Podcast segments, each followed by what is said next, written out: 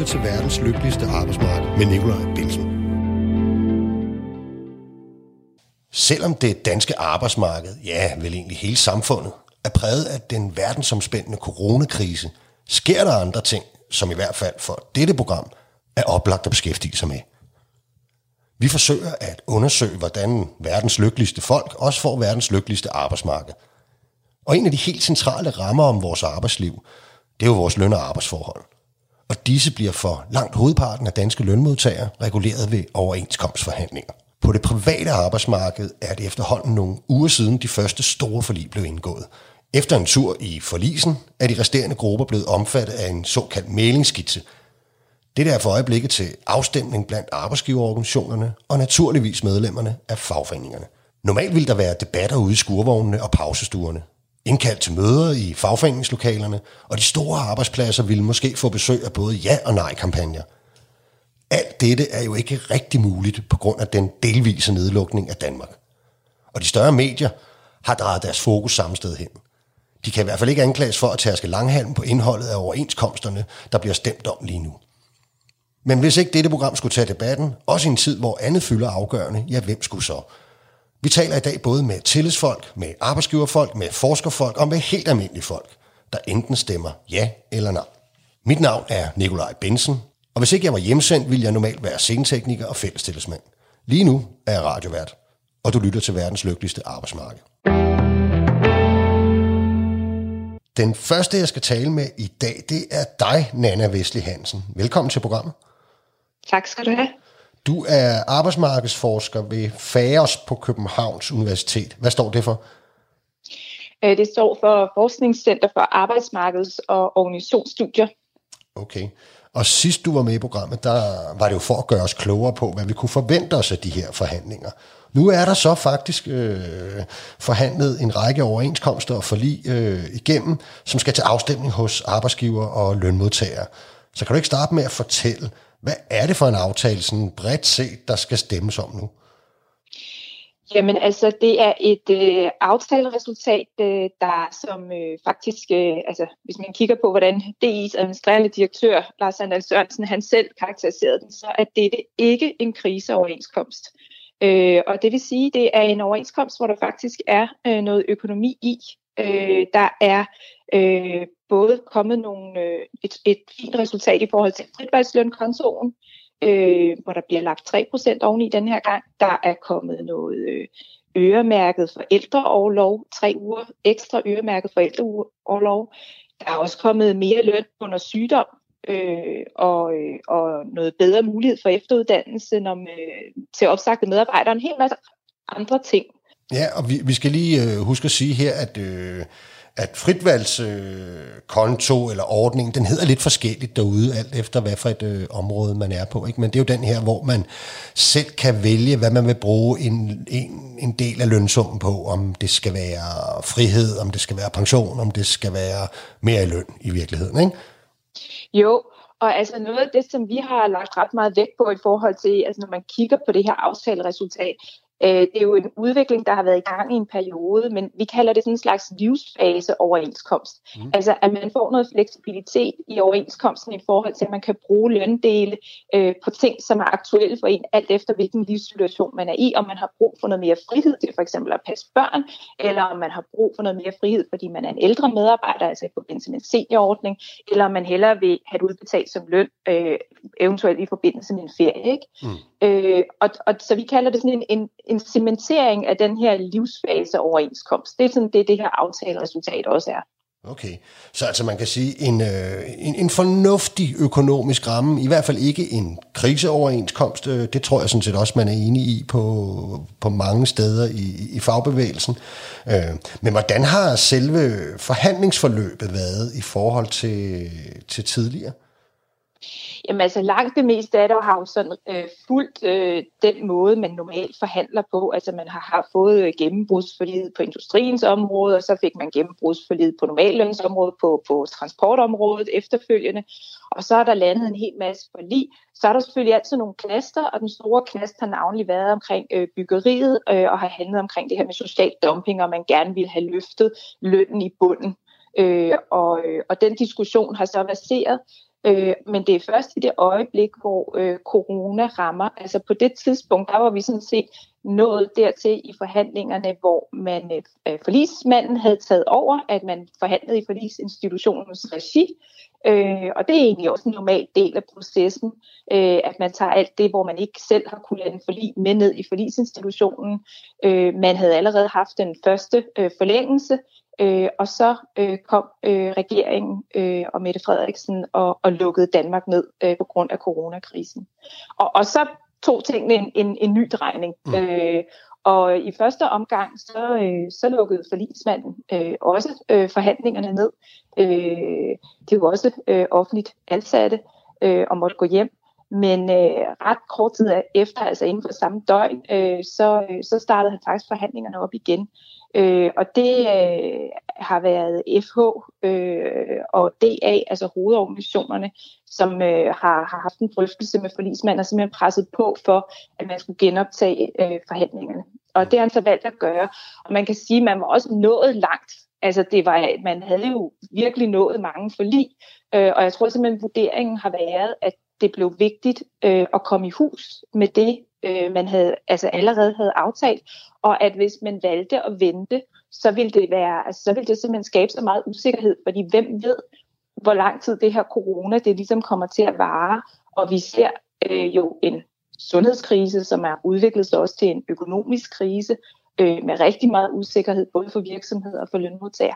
Og der er det altså vigtigt, at man ved, hvad man har at gøre med, og derfor ville man gerne have afsluttet de her forhandlinger. Ja, og så er det egentlig kørt sådan, hvad kan man sige, altså ekstraordinært, fordi på grund af corona, og det der jo så har været ekstraordinært, det har været, at man jo, altså muligheden for at konflikte har jo nærmest de facto været sat ud af funktion, fordi man jo ikke må forsamles.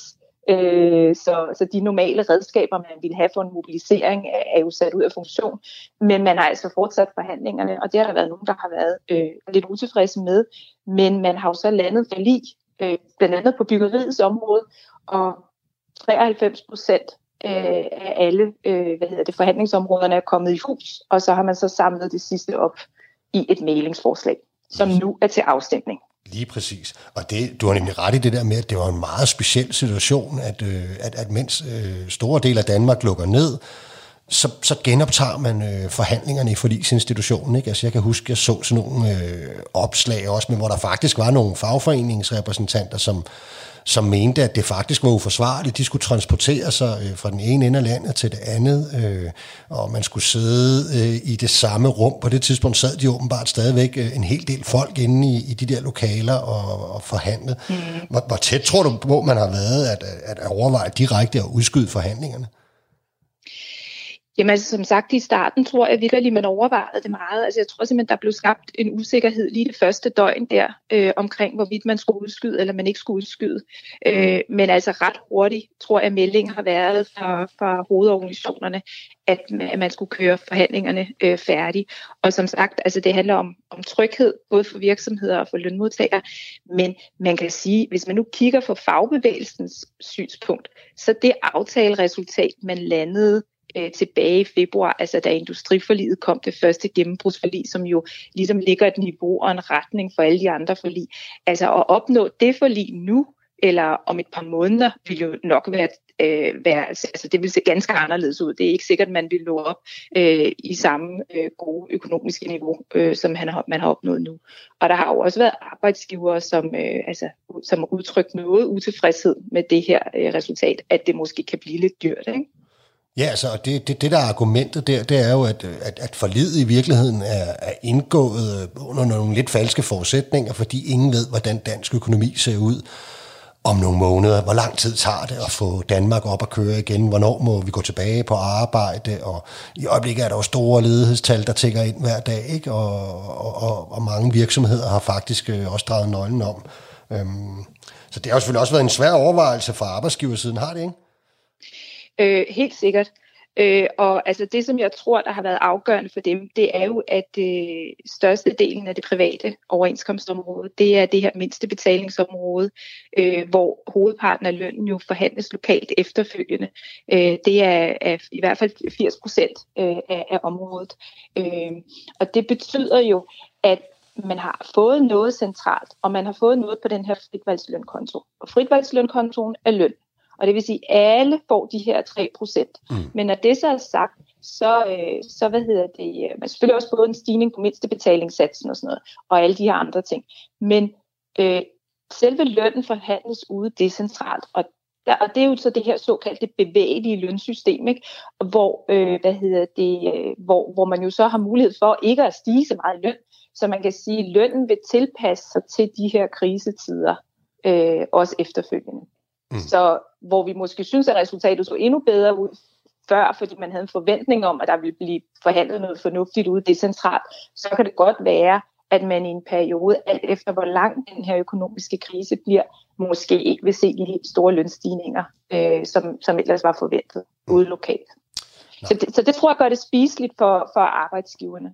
Ja, man kan sige, så har de jo også trods alt, i det her ligger der jo 3 års fred til at genopbygge produktiviteten og alle de ting. Det er de jo nok også ret interesserede i, ikke? Absolut. Der er ro på bagsmækken.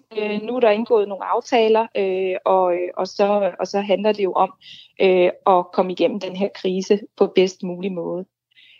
Og altså, i starten var der jo økonomer, der var ude og snakke om det bare var sådan et V, ikke? Altså en krise, der ville være et V, altså virkelig kort og virkelig skarp nedgang, men så en hurtig opgang igen. Og der har jeg i hvert fald bemærket, at OECD's generalsekretær har været ude at sige, jamen nu ved vi, at det ikke er en V-formet krise, det bliver en U-formet krise, men vi ved ikke, hvor langt bunden nede i U'et ligesom vil blive. Og det kommer til at afhænge af, hvor godt de mange forskellige lande i verden underbygger deres økonomier. Jo ikke kun Danmark, men også andre lande, ikke? Og der har han sådan været ude at sige, at vi skal gå hele vejen, ikke? Det handler om arbejdspladser, det handler om virksomheder, og det handler om at undgå et langvarigt tilbageslag. Og derfor skal der også økonomi ud i, altså der skal nogle penge ud i økonomien og arbejde. Og derfor er det også vigtigt at holde fast i lønmodtagerne. Og jo flere, der har en løn, de kan forbruge med og sådan noget, jo bedre. Altså, så der er, det er en vigtig del af at komme ud af den her krise.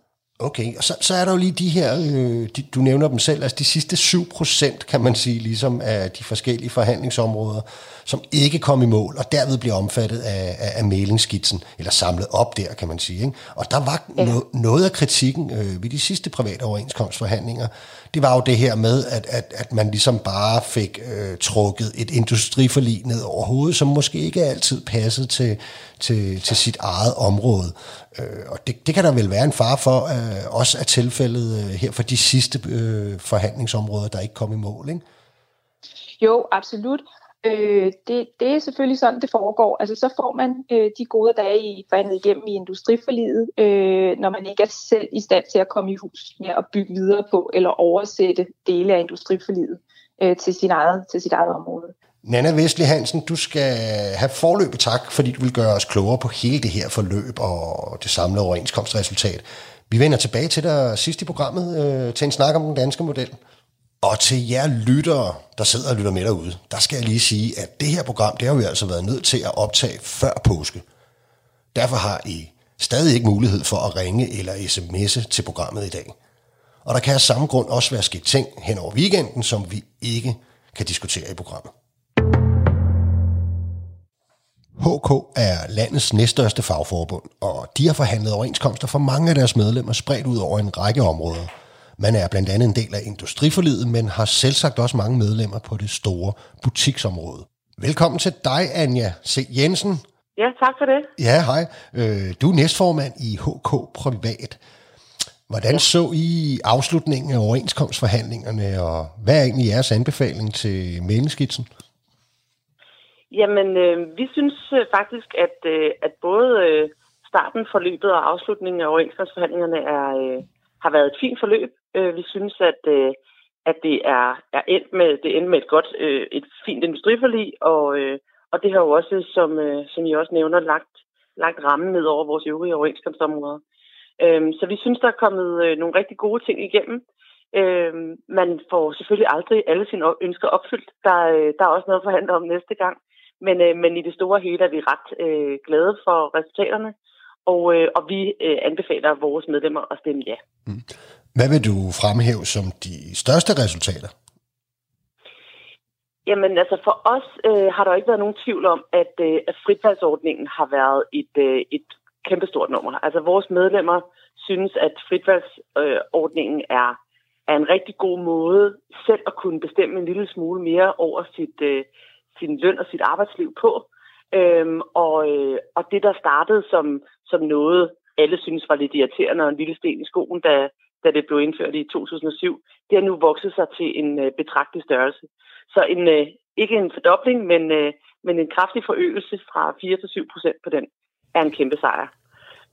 Så er der nogle goder for arbejdsmiljørepræsentanter, noget uddannelse også for opsagte medarbejdere. Og endelig så synes vi jo, at de her 3 ugers ekstra øremærket lønnet barsel til den anden forældre også er et rigtig vigtigt skridt, også for ligestilling. Ja, og hvorfor er det er ligestilling, at vi... Ja, det er det selvfølgelig for faren og manden, som får flere uger på fuld løn, men vi plejer også at mene, at vi tror, det har en afsmittende effekt på den generelle løndannelse og ligestilling, ikke? Ja, fordi vi tror faktisk, og det bliver vi bekræftet i, når vi kigger på for eksempel vores øvrige nordiske søsterlande, at når far... Og nu siger jeg far, men vi mener jo anden forældre, men i det store majoritetsligestillingsperspektiv, så er det jo manden og kvinden. Jo mere tid manden tilbringer sammen med børnene og i hjemmet, jo mere får han øjne op for, hvad der foregår der.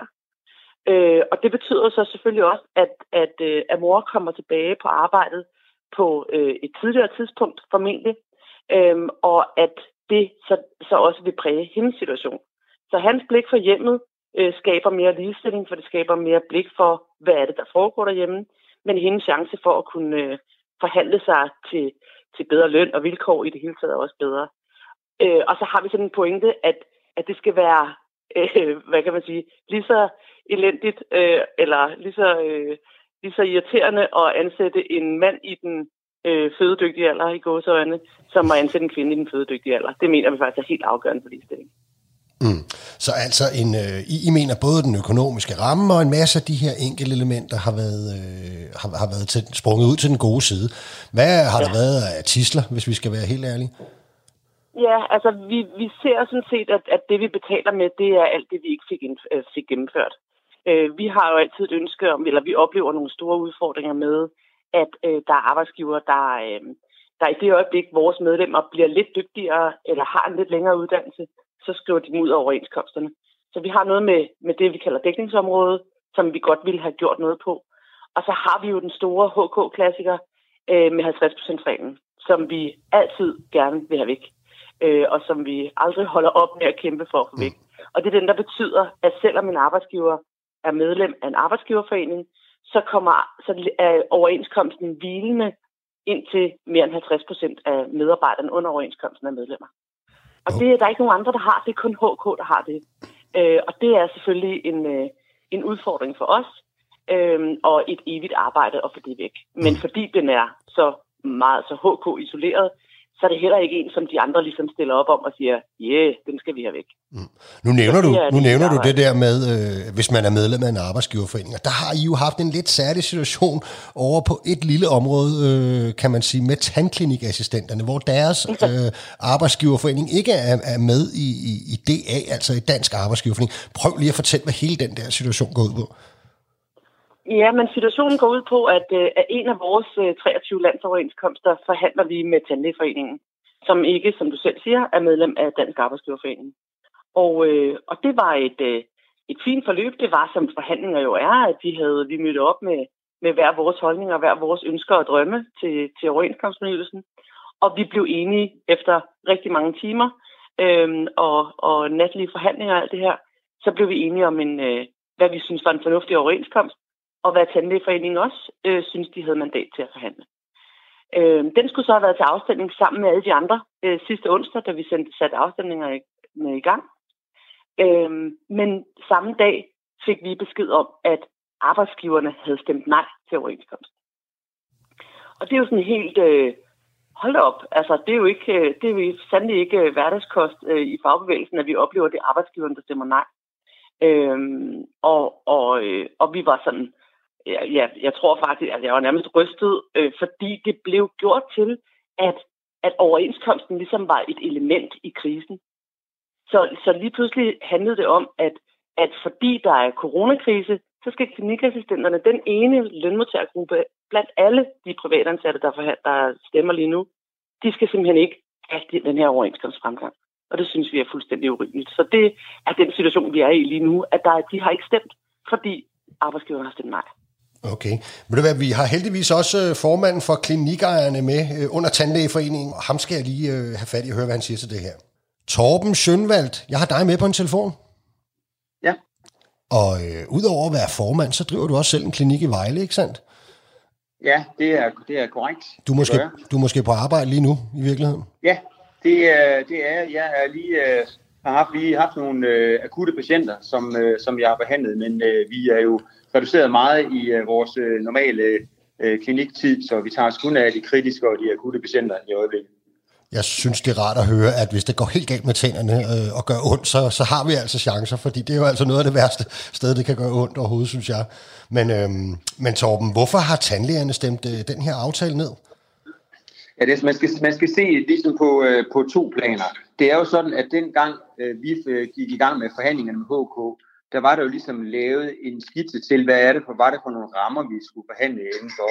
Det skete jo med det store industriforlig, og det er jo sådan i den danske model, at det er ligesom det, der ligger baggrunden for, hvad kan vi forhandle indenfor. Og det er jo sådan, at det er jo gået rigtig, rigtig godt i industrien og på det generelle arbejdsmarked de sidste års tid. Det er det bare ikke i vores branche, altså i tandlægebranchen.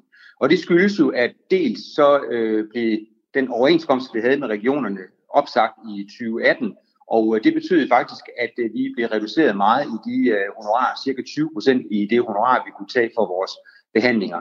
Og i samme periode er der kommet flere gebyrer til fra forskellige offentlige instanser og styrelser. Alt sammen noget, som har været med til at presse økonomien i tandlægepraksis. Og det har været baggrunden for, at en del klinikejere har valgt at sige, nej, vi mener simpelthen ikke, at vi kan honorere de store krav, fordi vi ikke har haft den samme fremgang i på vores klinikker, som man har haft i det generelle, på det generelle arbejdsmarked. Og så kommer vi så til en coronakrise, som jo ligger os fuldstændig ned, og jeg vil sige, de private klinikker i Danmark, de bløder fra store åbne sår i øjeblikket. Vi regner med, at i de 3 måneder, hvor klinikkerne vil være lukket ned, der vil vi miste mere end 90% af vores omsætning. Og det har selvfølgelig også været med til at præge den holdning, som klinikejerne har haft til det her overenskomstresultat, og også været med en medvirkende årsag til, at man har sagt nej til det, vi i første omgang forhandlede. Okay, men der har vel været andre brancher i Danmark også, som netop nu er rigtig hårdt ramt, og måske også netop så kan sige, at de præmisser, vi indgik det forlig på for 2 måneder siden, eller lidt mindre, de har muligvis ændret sig lidt her under coronakrisen, men som altså alligevel har været ude at anbefale jer til deres medlemmer af respektive arbejdsgiverorganisation. Er der ikke større ting på spil i Danmark end lige præcis klinikejernes indkomster? Der er rigtig mange ting på spil, men jeg vil også imellem dig og mig våge den påstand, at hvis det var sådan, at coronakrisen var kommet før, at industrien indledte deres forhandlinger, så er jeg ret overbevist om, at resultatet også ville se anderledes ud, end det egentlig kom til at se ud. Og det er fuldstændig overbevist om, at det er sådan, det forholder sig. Så jo, det her det handler jo om, at vi alle sammen vi må hjælpe til for at kunne komme ud og komme igennem den her krise. Altså det er både erhvervslivet, det er arbejdsgiver, og det er bestemt også arbejdstagere. Og det er jo også ligesom det, vi har signaleret med det nej til den forhandling, vi har haft med HK. Okay. Forventer I at kunne forhandle en ny aftale med HK så her på den anden side? Vi håber på, at HK vil indgå en dialog med os og forsøge på at finde en løsning, som begge parter kan leve med, og som vi igen kan anbefale vores medlemmer, således at vi kan få en overenskomst. Vi er på ingen måde interesseret i en faglig konflikt. Vi synes, det vil være helt uforsvarligt faktisk, at der skulle komme en faglig konflikt i kølvandet på en coronakrise, som langt hen ad vejen har lagt hele samfundet ned. Torben Sjønvald, formand for klinikejerne under Tandlægeforeningen og direkte med på en telefon fra Vejle. Tusind tak, fordi du ville være med i programmet. Selv tak. Og så er vi tilbage ved Anja Jensen, som er næstformand i HK Privat. Hvad har I tænkt jer at gøre nu med hele den her situation omkring tandklinikassistenterne? Hvad er næste skridt for jer? Jamen altså, under almindelige vilkår, så ville skridtet, når der blev stemt nej til en overenskomst, jo være, at så var svaret konflikt. Mm. Fordi det er det, der står i vores hovedaftale. Hvis man vil... Hvis der er en overenskomst, man ikke vil have, så forhandler man sig ud af den og fornyer den, og ellers så er det der er konflikt, altså strejke eller lockout. Og så i HK Privat må vi så sige, okay, hvad er det rigtige at gøre midt under en krise? Er det rigtigt at kaste tandklinikkerne, tandlægerne og vores medlemmer ud i en krise eller i en konflikt, som vil tæmme klinikkerne for en del af arbejdskraften? Eller er det rigtigst at vente?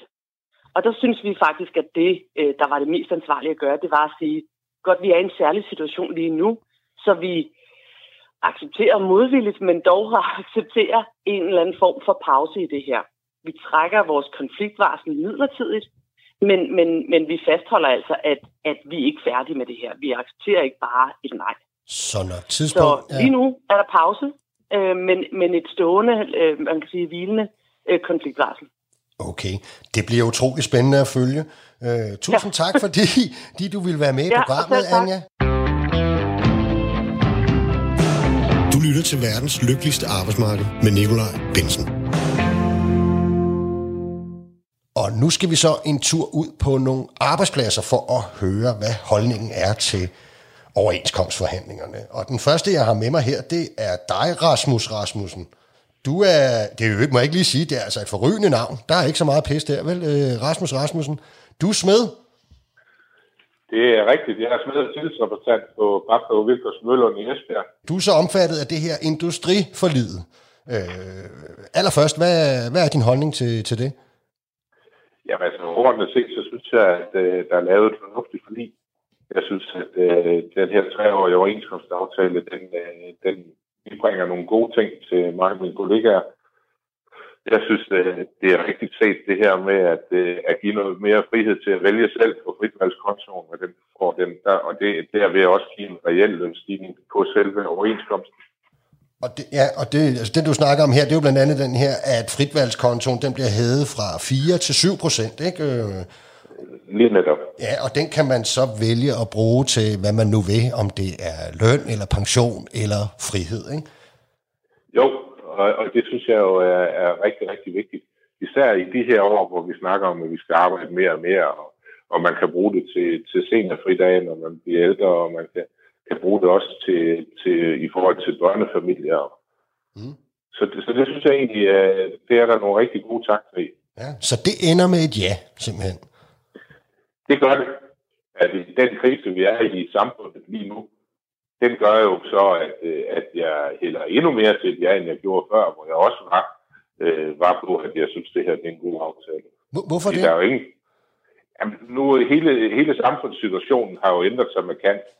Og hvad sker der reelt, hvis vi siger nej? Jamen, så går den jo tilbage, og så kommer man til at sandsynligvis se, at den 21. april, så vil man gå over og få en strejke eller en lockout.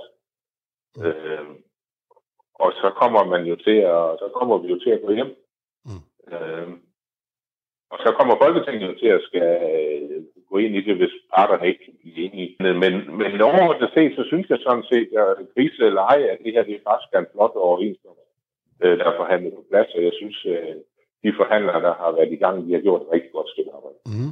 Og man kan selvfølgelig også sige, at hvis man stod i en konfliktsituation midt eller ovenpå en coronakrise, hvordan tror du, at danskerne ville tage imod, at nu skulle man lige have en 14-dages stor konflikt oveni?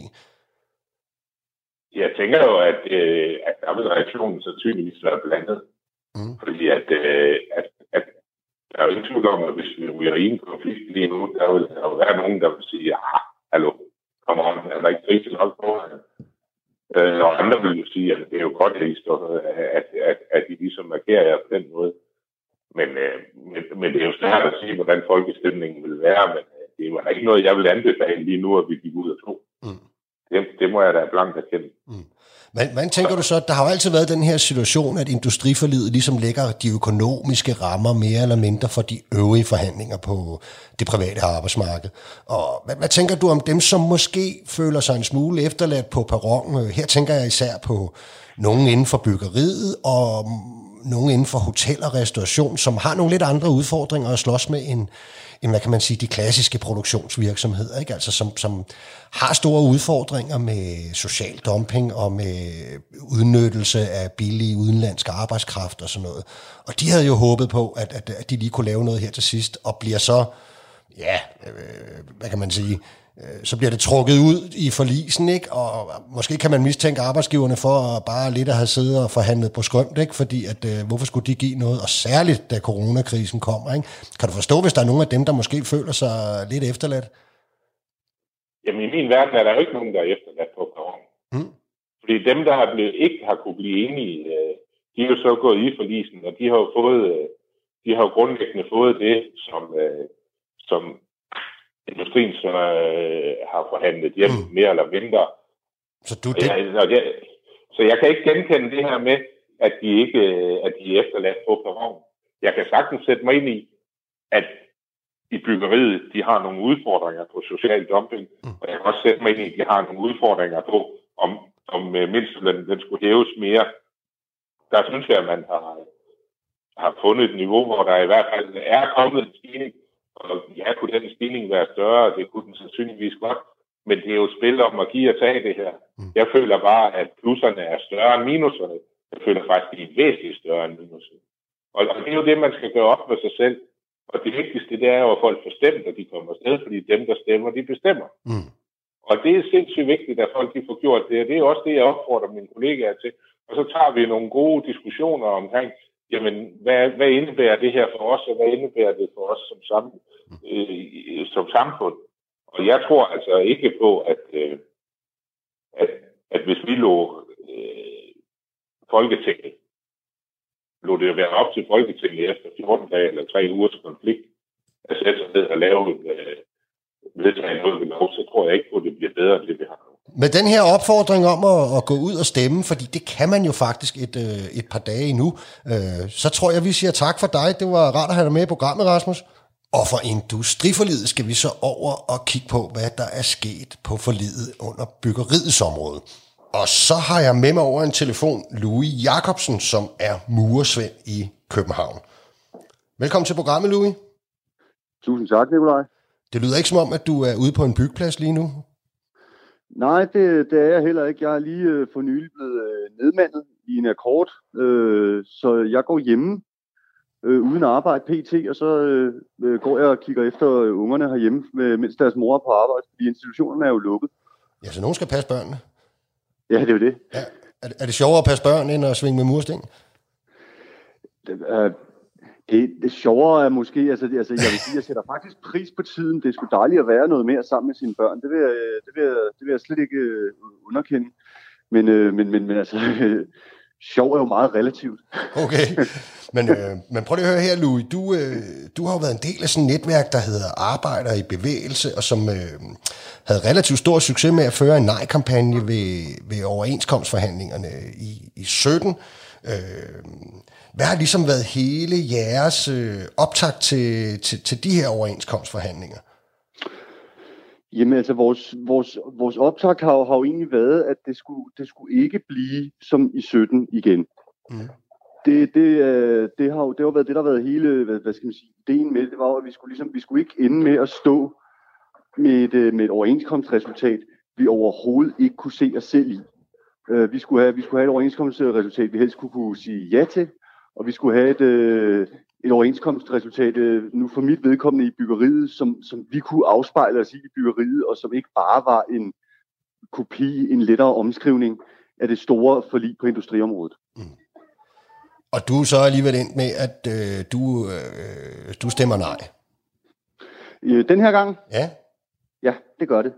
Og der vil nogen jo måske nok sige, at det at en københavnsk murersvend, ja, ret så mange københavnske bygningsarbejdere i det hele taget, at de stemmer nej til en overenskomst.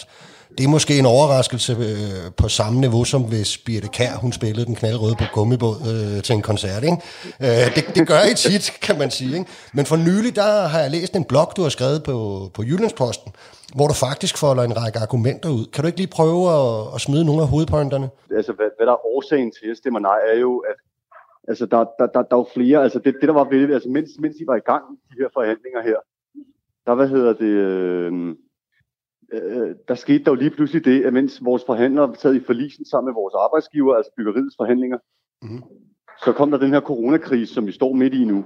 Altså, hele landet blev lukket ned. Alting blev vendt på hovedet. Så så fra at stå med de her meget konkrete krav om at løfte bunden i byggeriet og deslige, så stod vi faktisk, altså jeg tror ret mange af os var rimelig rådvildelsen, altså hvad fanden sker der her, ikke? Altså fordi vi, altså det hele lukkede jo ned, det var jo sjældent set deslige, heldigvis. Jeg skal lige være med, Louis, så det du siger, det er, at selve det forlig, under de omstændigheder, de nu blev forhandlet, altså i forlisinstitutionen over videomøder og ja, fanden skal komme efter dig, ikke? Altså, det var virkelig besynderligt, det der, ikke? Altså, selve det forlig, synes du sådan set, at under de omstændigheder, så lander man faktisk det okay fornuftigt? Altså, jeg synes, man lander det fornuftigt i det lys af, at det er helt tydeligt, at vores forhandlere får sat sådan en coronapistol for panden. Mulighederne for at mobilisere kollegaerne ude omkring i landet bliver fuldstændig, de bliver tilindegjort, de er der ikke. Og samtidig så kan man sige, så bliver konfliktvåbnet også fuldstændig demonteret i kraft af det her, ikke? Ja. Så de står jo, og de står også og skal tage altså en ret omfangsrig beslutning lige pludselig på et meget presset grundlag. Ja. Og man ser samtidig, så ser man vores arbejdsgiver, der fuldstændig nonchalant vender sig tilbage i stolen, og bare begynder at sige nej til alting. Og se det lys, så synes jeg også især med de tidsler, som de fik forhandlet ud, vores forhandlere, Claus og Palle, så synes jeg faktisk, de har gjort det ganske udmærket. Der er faktisk ros herfra. Okay. Men det, der er ved det er, at der er, altså det, som gik i byen med den her gang, det var jo, at bunden skulle hæves væsentligt, altså mindstelønnen skulle hæves væsentligt for ligesom at imødekomme den her meget systematiske sociale dumping, som man ser i byggeriet og i servicebranchen og mange andre steder også. Den er fuldstændig helt og aldeles udeblevet.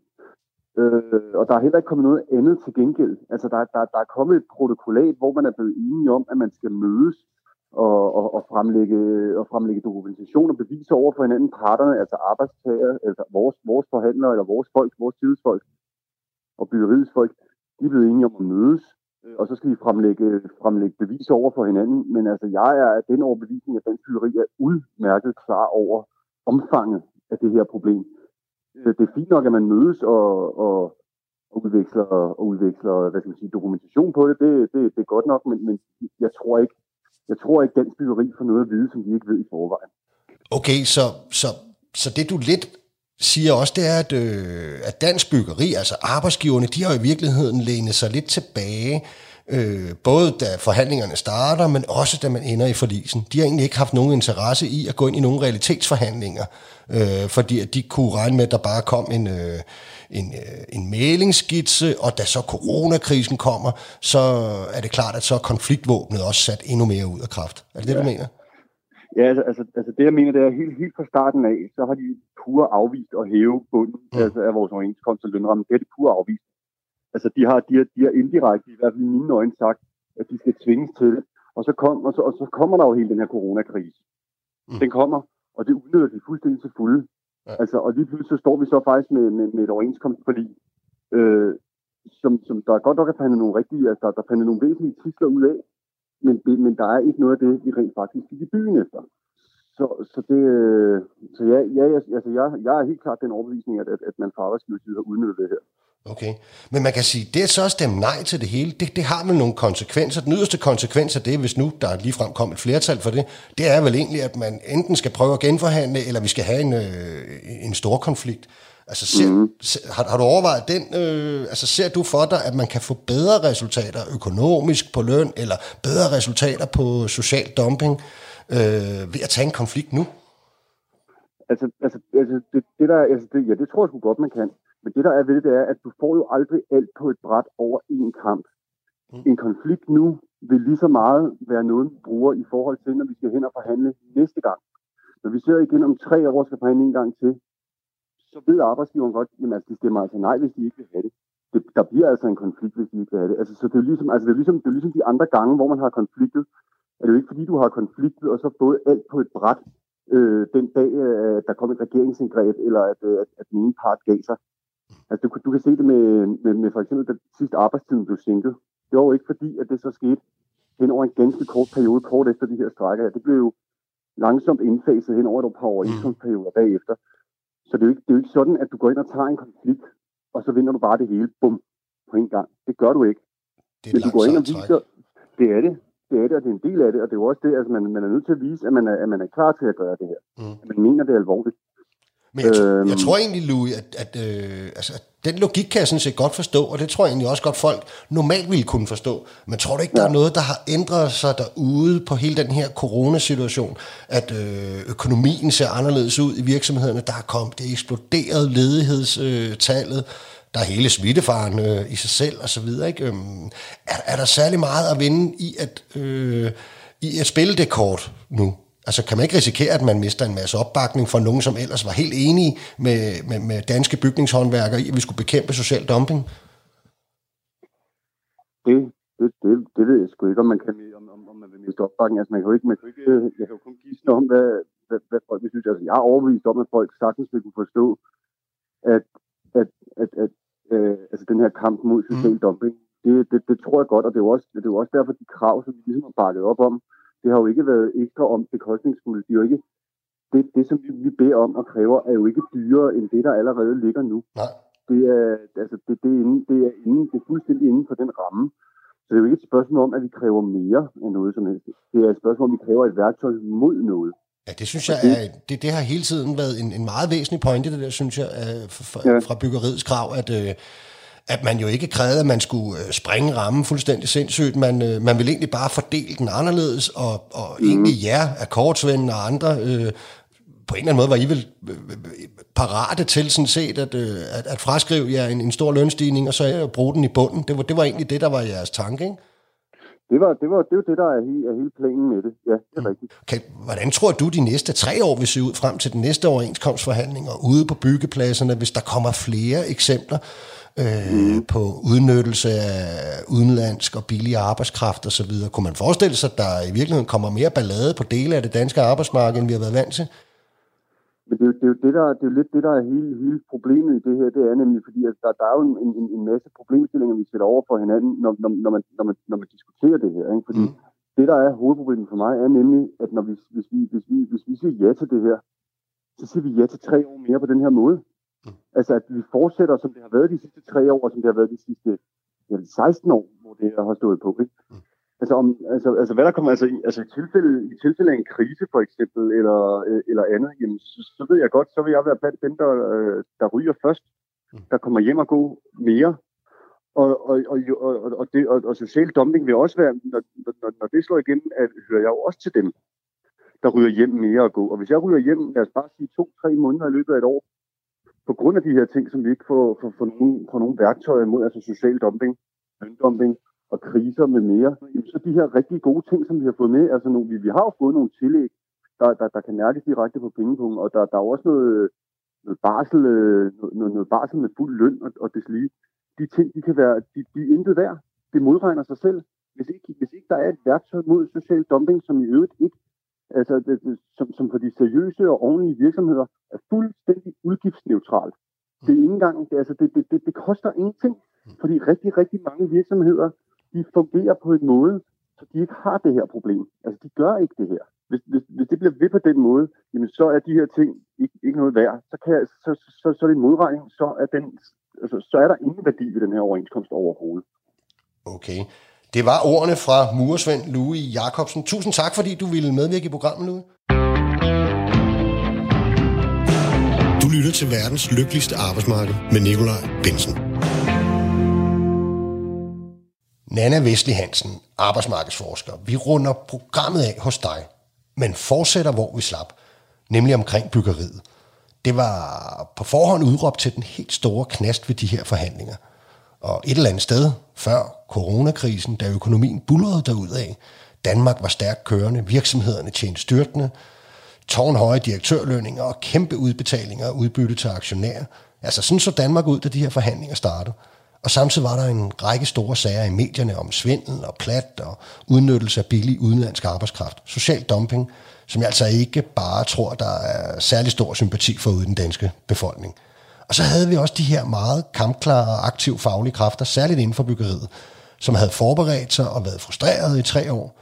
Og jeg tror et eller andet sted godt, de kunne have lavet et godt resultat, og endda også fået stor opbakning blandt danskerne. Så falder det hele pladask til gulvet, da coronakrisen rammer og fuldstændig ændrer spillereglerne og mulighederne. Hvordan ser du det her hjørne omkring byggeriet af forhandlingerne? Og jeg synes, det er komplekst. Altså, det er et komplekst problem, det her med social dumping. Den måde, som altså den diskussion, man må sige, det var jo lykkedes virkelig at få i tale sig det her problem. Men man må også sige, der var også sket det undervejs i forhandlingerne, og sådan tegnede det faktisk lidt helt fra starten, og sådan så det også ud, da vi nåede til endespillet, altså lige her, hvor corona bryder ud. Og det var altså, at byggeriet stod en lille bitte smule alene tilbage med den her problematik omkring social dumping. Og det er jo altså en ret vægtig gruppe af lønmodtagere. Så det, jeg vil sige, det, man kan sige, de på den ene side, ja, de havde en mobilisering, ja, de havde fat i danskerne i forhold til, at der er ikke mange, der synes, at social dumping er en positiv dagsorden. Men der var også kommet et godt aftaleresultat, som rigtig mange andre af lønmodtagerne kunne være interesseret i at få stemt igennem. Og jeg er ikke sikker på, at der var så stor forståelse for det her med, at man skulle løfte lønnen. Altså, at det lige var den her løsning, som de gerne ville have omkring at løfte løn i bunden på deres område. Altså, i forhold til at ville gå i konflikt for det. Det er egentlig det, jeg mener. Man kan måske godt være positivt indstillet over for det, og synes, det var en god idé, men at ville i konflikt for det. Så på den måde kan man sige, så tror jeg egentlig, at byggeriet var ret isoleret, og det så rigtig svært ud nede i forligsinstitutionen, og det stod sådan lidt på vippen. Ville de egentlig blive mast? Ville de blive samlet op i et samlet mæglingsforslag, selvom de ikke ønskede at indgå forlig? Nu har de så indgået et forlig, og det gør nogle ting lidt nemmere. Blandt andet får man nogle stigninger på de her prislister, som man ellers ville skulle ud og behandle lokalt efterfølgende. Og det er sådan set egentlig, tror jeg, endt som en meget god løsning i forhold til, at de egentlig stod lidt isoleret med deres problematik her til sidst nede i forligsinstitutionen. Men det har jo ikke løst problemet omkring social dumping. Og det vil selvfølgelig være frustrerende for rigtig mange medlemmer, for det er jo et reelt problem, som lønmodtagerne oplever ude på arbejdspladsen. Man kan diskutere definitionen af, hvad problemet egentlig handler om. Men det vil bare ligge og rumle. Og nu er vi i en krisesituation, men når vi kommer ud af det, så er jeg sikker på, at der vil komme rigtig meget fokus på det igen. Noget af det, jeg hører fra de der forhandlinger, da det jo så ender nede i forlisen, det er jo for det første, at der var en ret stor utilfredshed fra lønmodtagersiden over arbejdsgiverne i Dansk Byggeri, som man ligesom mente havde nærmest planlagt situationen fra start af, at man skulle ende nede i forlisen, og så ville der nok komme et eller andet mæglingsskitse ud af det, som gjorde, at man ikke rigtig tog livtag med det her social dumping. Altså en beskyldning om, at de egentlig bare har lænet sig tilbage, fordi at de sad med alle kortene for hånden for ikke at få gjort noget alvorligt ved det her problem. Tror du, der er noget i det? Altså, jeg tror, der er noget om, at man har haft en strategi i forhold til at få isoleret byggeriets problem. Det er sådan helt klassisk i overenskomstforhandlinger. Det er også helt klassisk, at altså sådan fungerer det jo på det private arbejdsmarked, at man kan risikere at blive samlet op nede i forligsinstitutionen og blive sammenkædet i det her store meningsforslag, hvis man ikke selv er i stand til at indgå forlig. Så efterfølgende er der jo sådan en afstemningsproces, ikke? Og der kunne man selvfølgelig også risikere et alt for stort nej-flertal, ikke? Hvis man har lavet en proces eller nogle aftaleresultater, som medlemmerne ikke bryder sig om. Ikke? Men Men ja, det her med, at de bare læner sig tilbage, altså jeg tror faktisk, der er en interesse i at løse det her problem. Og det var faktisk problematisk, ikke kun for Dansk Byggeri og for 3F-byggegruppen og malerne og alle de andre byggearbejdere. Det er faktisk også et problem bredere set for overenskomstsystemet, når der er et stort område, hvor man ikke kan indgå forlig. Og det har været et problem, at det her social dumping i en lang årrække faktisk har blokeret for, at man har kunnet udvikle overenskomsten på byggeområdet. Så jeg tror faktisk, der er en bred interesse i, at det her problem bliver løst. Jeg er bare ikke sikker på, altså på en eller anden måde, så endte man lidt i en situation, hvor den løsning, man ville have det her med at løfte i bunden, det var bare noget, som arbejdsgiverne simpelthen ikke havde svært ved at se sig selv i. Og som jo også går lidt, hvad kan man sige, udfordrer lidt nogle af de grundlæggende principper, der ligger i det her mindste betalingssystem. Sådan som man jo har det på størstedelen af det private område. Okay. Så, ja. Så det var en svær problematik. Ja, det må man sige. Det må man sige. Ja.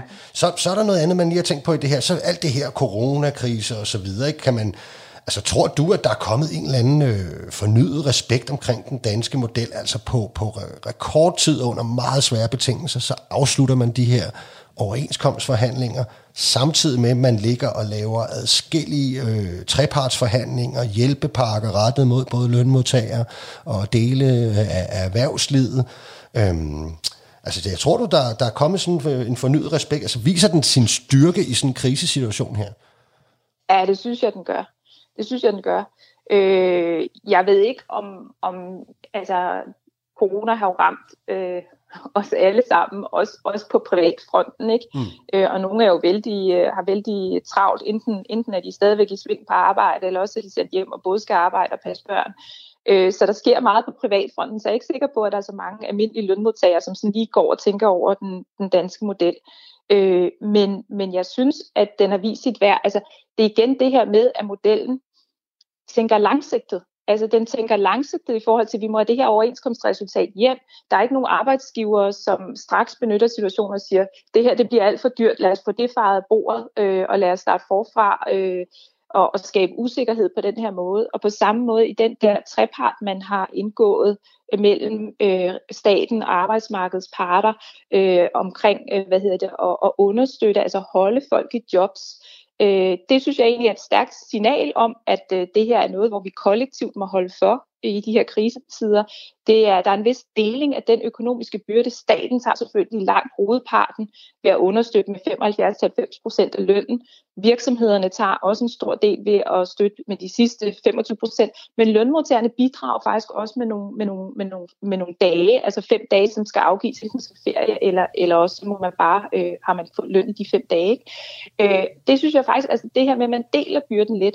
Jeg har prøvet at kigge på nogle af de andre landes løsninger i de her coronatider, og man har jo virkelig lært noget af finanskrisen, og noget af det, man kigger tilbage på, det er den såkaldte tyske model, altså det her med arbejdsfordeling, at man grundlæggende har forstået, at man skal holde fast i arbejdskraften så vidt muligt ude på arbejdspladserne, og det handler om at understøtte forbruget, og det handler om at skabe en tryghed og en sikkerhed, og det handler om, at når først de juni begynder at gå i gang igen i økonomien, så har man arbejdsstyrken, så har man de rigtige medarbejdere til at få produktionen hurtigt i gang. Og det viser rigtig brugbart til at komme ud af finanskrisen. Og det er det, man prøver at gøre den her gang også. Og det gør mange af de andre lande også. Men jeg har faktisk ikke set nogen, hvor man også har lavet sådan en trepartsløsning. Altså, hvor man har arbejdsmarkedets parter med inden, som skaber en legitimitet og netop den her lidt kollektiv ånd, og sender nogle signaler også til medarbejderne om, vi holder altså også for her, virksomhederne holder for, og staten er i gang med at poste en hel masse penge ud i økonomien for at understøtte den. Ikke? Det synes jeg egentlig er meget fint. Ja. Og ved du hvad, så endte vi jo faktisk der, hvor rigtig meget både starter og slutter i debatterne i dag, nemlig med at tale om coronakrisen. Og vi kan jo i hvert fald håbe, at den danske model også, når vi skal på den anden side af det her, faktisk kan bidrage til, at vi hurtigt kommer i fod igen rent økonomisk. Nana Wesley Hansen, tusind tak, fordi du deltog i programmet og gjorde os lidt klogere endnu en gang. Selv tak. Det var, hvad det kunne blive til i dag. Det endelige afstemningsresultat omkring overenskomsterne, det vil blive offentliggjort den 16. april om eftermiddagen. Og hvis du sidder derude med en idé til et emne fra det danske arbejdsmarked, vi bør tage op, så kan du sende en mail til arbejde@radio4.dk. Vi er tilbage igen næste mandag fra kl. 11.05 til kl. 12 her på kanalen. Verdens lykkeligste arbejdsmarked er produceret af Rakkerpark Productions for Radio 4. Mit navn er Nicolai Bensen, producer er Julie Lindhardt Højmark.